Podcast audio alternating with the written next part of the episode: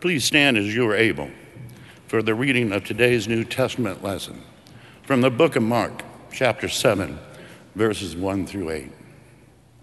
Now, when the Pharisees and some of the scribes who had come from Jerusalem gathered around him, they noticed that some of his disciples were eating with defiled hands, that is, without washing them. For the Pharisees and all the Jews do not eat unless they thoroughly wash their hands, thus observing the tradition of the elders. And they do not eat anything from the market unless they wash it. And there are also many other traditions that they observe the washings of cups, pots, and bronze kettles. So the Pharisees and the scribes asked him, Why do your disciples not live according to the tradition of the elders, but eat with defiled hands? He said to them, Isaiah prophesies rightly about you hypocrites, as it is written, This people honors me, honors me with their lips, but their hearts are far from me. In vain do they worship me, teaching human precepts as doctrines. You abandon the commandment of God and hold to human tradition. This is the word of God for the people of God. You may be seated. Thank you, Steve, so much. Such a perfect reading of that text. My friends, today we are concluding our summer series called Critiquing Jesus. And as we have traveled with Jesus through the Gospel of Mark, exploring his ministry that often got him in trouble, we've been challenged by those who simply didn't get it and didn't like it, what he was up to and who he spent time with, the things he did, and who he simply claimed to be. And we have also come to the end of our associate pastor preaching marathon. We've loved it and we've been honored to share the pulpit and to make space for our senior pastor, Dr. Davis Chapel, to be away on his study and Sabbath leave, but we, like you, have missed him so dearly. We'll be so glad to welcome him back into the office this week. He's going to be sharing all of the tidbits of knowledge and inspiration and blessing and experience that he received with that exact posture. Now, you got to hear this. We're so excited to hear it all, all of these revelations, and we know that all of it is going to be such a blessing to us and to our church. But then I, for one, will immediately begin asking him the running list of questions that I've created over the last month. First of which is whether or not he has landed on a grandpa name. I'm dying to know. I really want to know, but we really are excited to welcome him back next week into the pulpit and back into the office uh, in just a couple days. But first, we've got work to do. It's today's passage. So, here's the truth our ears have been trained to hear this passage incorrectly. We can't help it. We simply can't help it. Upon a very first cursory read, our pandemic brains are just as horrified as the Pharisees that these disciples are eating food with dirty hands. That's nasty. And it's dangerous, we think. But we're going to have to do some real work, some mental gymnastics to put coronavirus practice and even the concept of germs and viruses at all out of our heads altogether because that is not what was in their heads. That's not what this was about.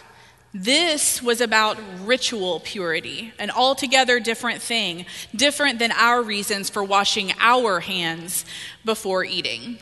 So, first, we meet the Pharisees and some legal experts from Jerusalem, and they've gathered around the disciples, gathered around Jesus and his friends. And I imagine, I have a wild imagination, but I just, I imagine that one of them just kind of, hold up, noticed that these guys had not washed properly. And they started calling their buddies over to serve as these additional witnesses to how utterly unclean and unfaithful they were. And I know you're picturing their faces with me, these furrowed brows and these mouths turned downward or gaping open in shock. Their noses are scrunched up and then they're shaking their heads and they're folding their arms. They're kind of turning away as to not be totally associated with these people. It's the appearance of pious shock that we picture in our heads.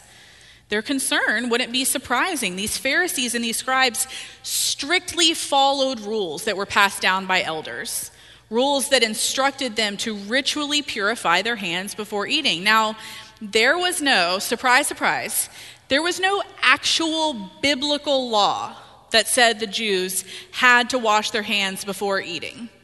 So, why did these guys care so much? You thought I wasn't going to tell you. I'm going to tell you.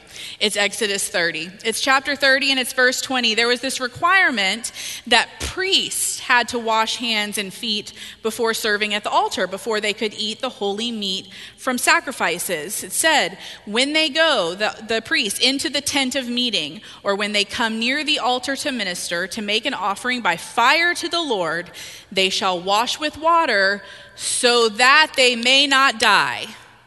They shall wash their hands and their feet so that they may not die. And so when, Genesis, when Exodus 19:6 says of Israel the nation, you shall be for me a priestly kingdom and a holy nation, a priestly kingdom and a holy nation, they stretched that to mean that all Israelites would act as priests in ritual and therefore all Jews should be washing their hands before eating. That is how strictly they followed this law. And they went to really great lengths to achieve it. The rules were so rigid, so much more, y'all, than the two rounds of row, row, row your boat we do at our house. This was much more complicated. Hands were washed before every meal, even between every course. The hand washing water had to be kept in these large, special, separate stone jars, and water would be poured down on the wrist from fingertips down to the wrist, and then we're cleansing with the fist of the other hand, and then the water was poured down as the fingertips were pointed down and the water ran off, and then the hands were ritually clean, thoroughly purified. And so, again, the Pharisees are not concerned about manners, not hygiene, not a virus. They were concerned about being unclean, unsanctified in the sight of God. So when the Pharisees and the legal experts looked to Jesus and asked, why are your disciples not living according to the rules handed down by the elders instead of they eat food with ritually unclean hands? He doesn't necessarily hear it as an altogether piety judgment, although there was probably a bit of that. He knew their religious training. Jesus knew these guys. He knew their training in the law, and their devotion to it meant to them that the ritual and the regulations and the tradition and the ceremony were all essential, critical to service to God. It was to them their clear cut way, the way they knew how to honor and please God. But before we get too far down this road, I want to be sure to name for you that the Pharisees are not villains okay? We're about two years deep in a superhero phase at my house. At some point, it's no longer phase, it's just a lifelong obsession. I don't know. But two years in, and my five year old is all in on this, and therefore the whole family is all in. We are a Marvel family now. And in any storyline, he will find the good guy and he will find the bad guy, and he will find them in a second. Oh, mommy, he's the bad guy. And they know. They know because of the face and the gear and the stuff. They know because of the darkness that's around them. They know. It's instinct for all of us to know. We need to know who's good and we need to know who's bad so that we feel safe and so that we feel secure, especially safe and secure knowing that we're on the good guys' team, because none of us have ever been on the bad guys' team. One would think, though, that if Jesus had any opposition, then whatever team he's on is the good guys and the opponent is the bad guys. It's pretty cut and dry when it comes to Jesus, what team he's on. But this is harder and more nuanced than that. We have language, but we don't really have tone.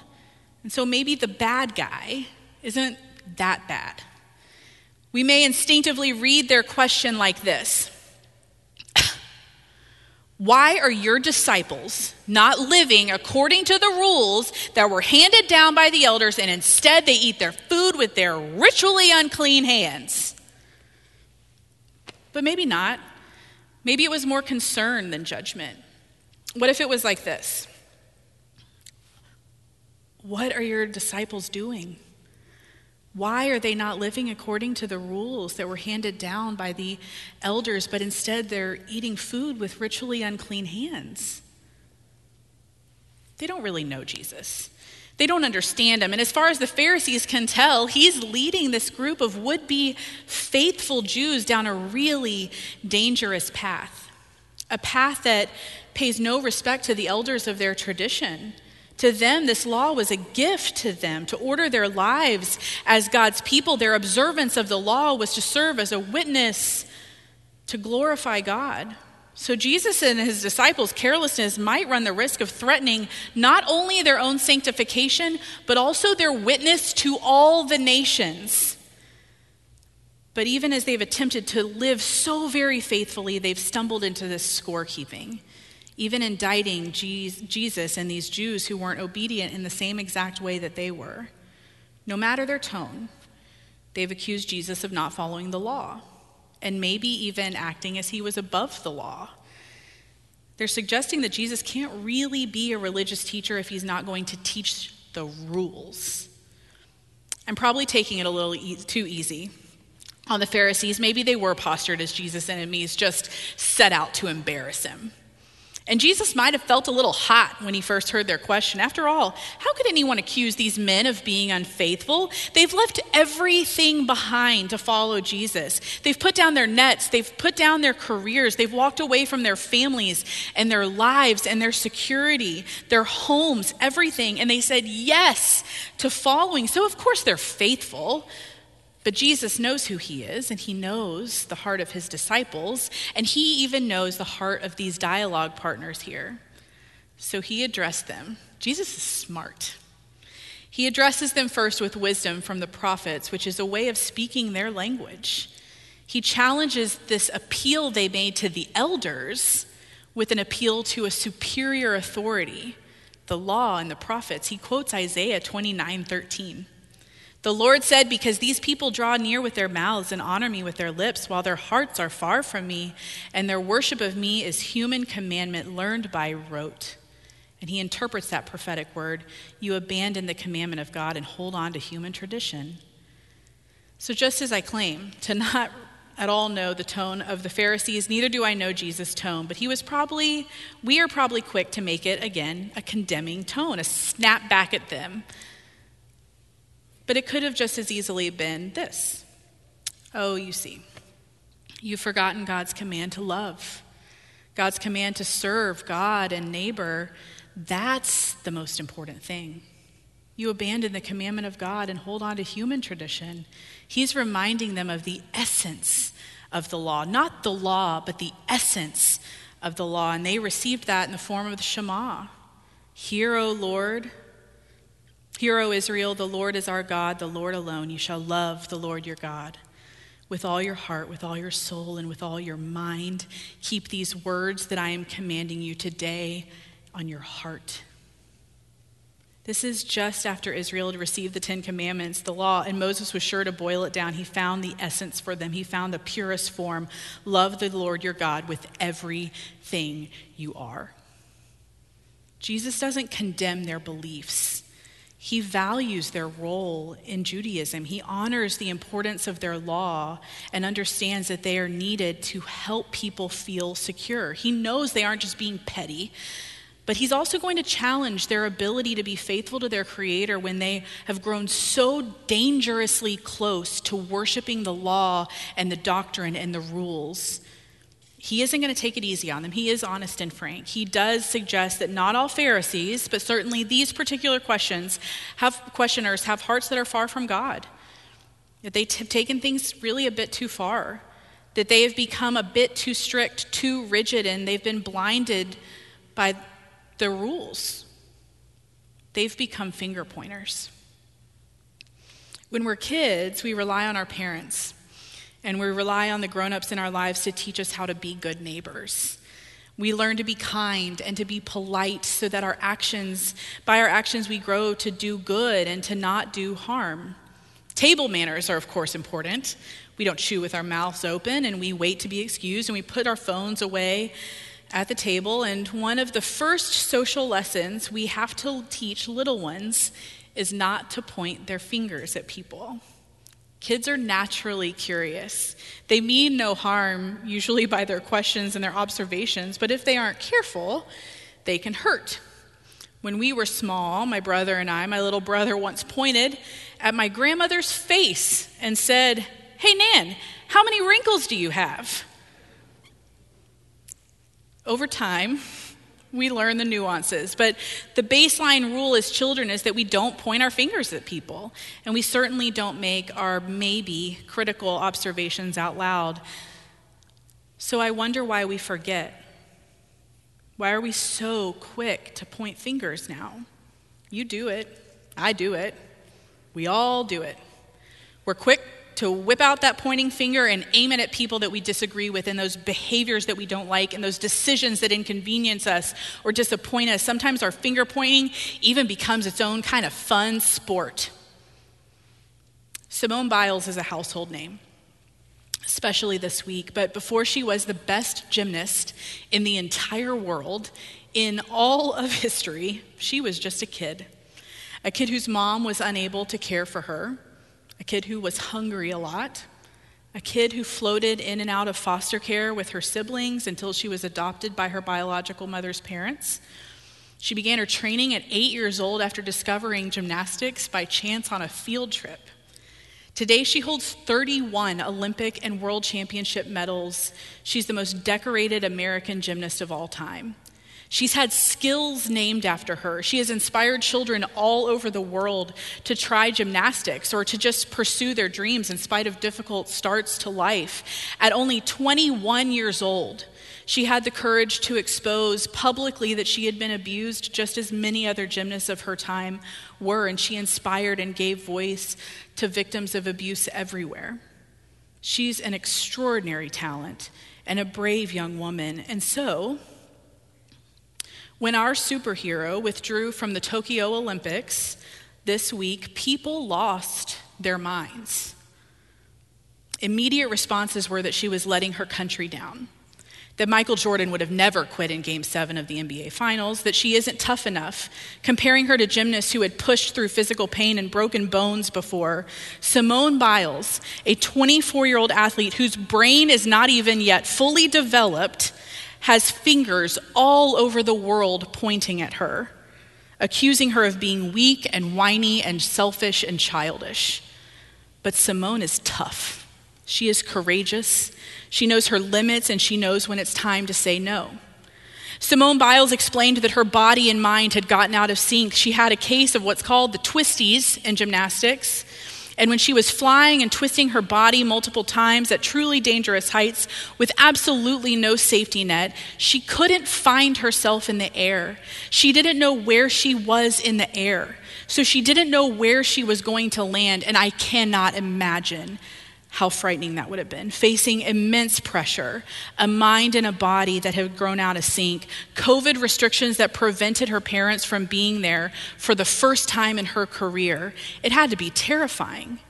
For Simone Biles to have competed in the Olympics would have been risking her very life. We instead pointed our fingers at her and said, Get back out there. You're the best in the world, so act like it. It's been heartbreaking to watch. And it's reminded me of a lesson from my mentor, Dr. Kenda Creasy Dean, who taught me the essence of youth ministry. Youth ministry, she taught, is about hand holding and finger pointing. And she would argue that youth ministry isn't just done by professional youth ministers paid by churches. And I would argue that too. Youth ministry, rather, is done by any adults, including parents, who claim a Christian faith and know and love a teenager. So that's all of us.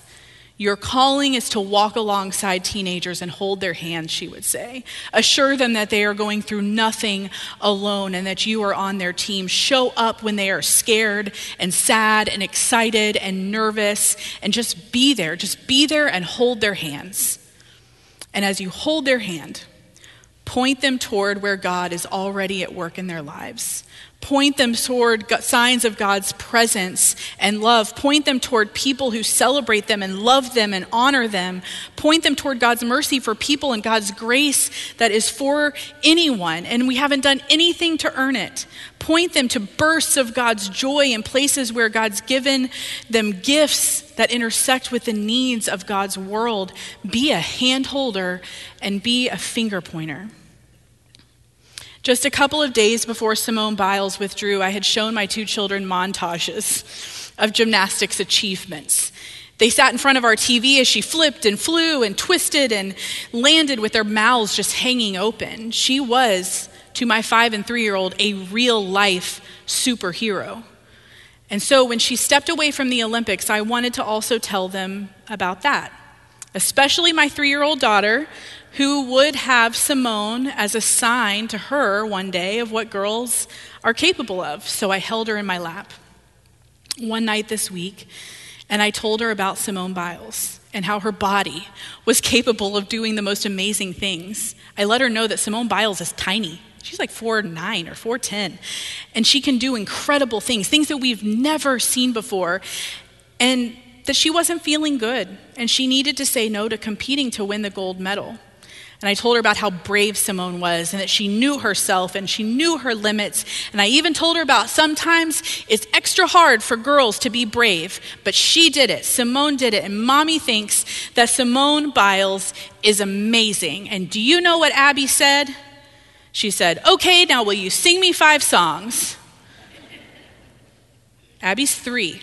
She does not get it yet, but just in case she one day hears someone else pointing a finger and saying mean things, I want her to remember us snuggling together at bedtime and saying nice things. Hand holding and finger pointing isn't just the work of, minist- of youth ministry, it is the calling on all of us. Every one of us is called to this work. So, you know, Jesus didn't actually stop teaching after verse 8. He didn't stop after he suggested that the Pharisees and the scribes had sacrificed God's commandment for the rules of humans. He kept teaching. And in verse 15, which Steve didn't read, he said this Listen to me. Listen to me, all of you, and understand. This is not, there is nothing outside a person that by going in can defile, but the things that come out are what can defile. Here's what he means stop worrying so much about every little teeny tiny thing, every little rule, what we eat and how we eat it. Don't be so concerned with tradition and how things have always been done, so concerned that you forget the basics, the essence, the purest form that you are a beloved child of God and that you are called to be a witness of God's love in this world. In this radical moment, Jesus is proclaiming that the observance of laws cannot alone make a person pure and clean and good. What matters is what's inside the heart and the works of the heart. It's output that matters. What are we putting out into this world? Are we putting out kindness or are we putting out cruelty? Are we putting out compassion or are we putting out condemnation? Are we putting out affirmation or are we putting out rejection? Jesus is flipping this upside down for them. It's not about what we eat or how we eat it, it's about what we do and how we treat people. It's about the condition of our hearts.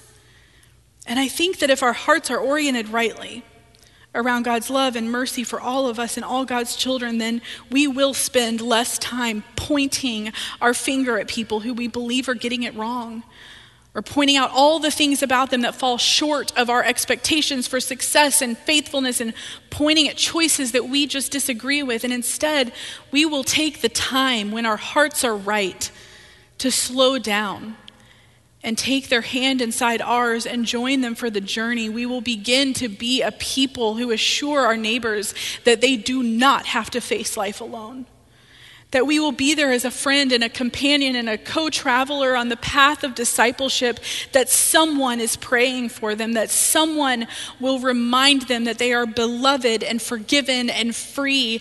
And as we walk along together, we can point toward the places where God is at work, where God has given strength to know and claim our limits, where God has been present even in dark seasons when we felt all alone. We can point out that it was God who opened our eyes to our destructive habits. We can point that it was God bringing peace and hope and love and joy. We are our own worst critics. And we need ones holding our hands to point out the gifts that God has given us and how we might participate in changing the world. We are going to be receiving communion today, safely in our pews still. But as we prepare to metaphorically approach this table, I want to invite you into a reset. We have all of us stumbled in to pointing our fingers at someone or something we didn't understand or agree with or simply don't like. So, as we prepare to receive this meal, we remember that even if our finger pointing has been held in our hearts, even if our finger pointing has been held in our minds, Jesus knows what lurks there. And yet, Jesus loves each of us still. Today, we can put away our accusing, our blaming, our judging fingers. We can tuck them away. The fingers that we point at ourselves, the fingers we point at others, Today, we can release the hardness of our hearts and the words that tear down and the anger that we've held so tightly to. And today, we are opening up our hands to hold on to our neighbors and friends and family and strangers and teenagers and children. And we are setting loose our fingers to point to the amazing wonders of a God who loves every part of who we are, who loves every part of every one of us and invites us to be made whole in our hearts, in our lives, at this very table. Amen.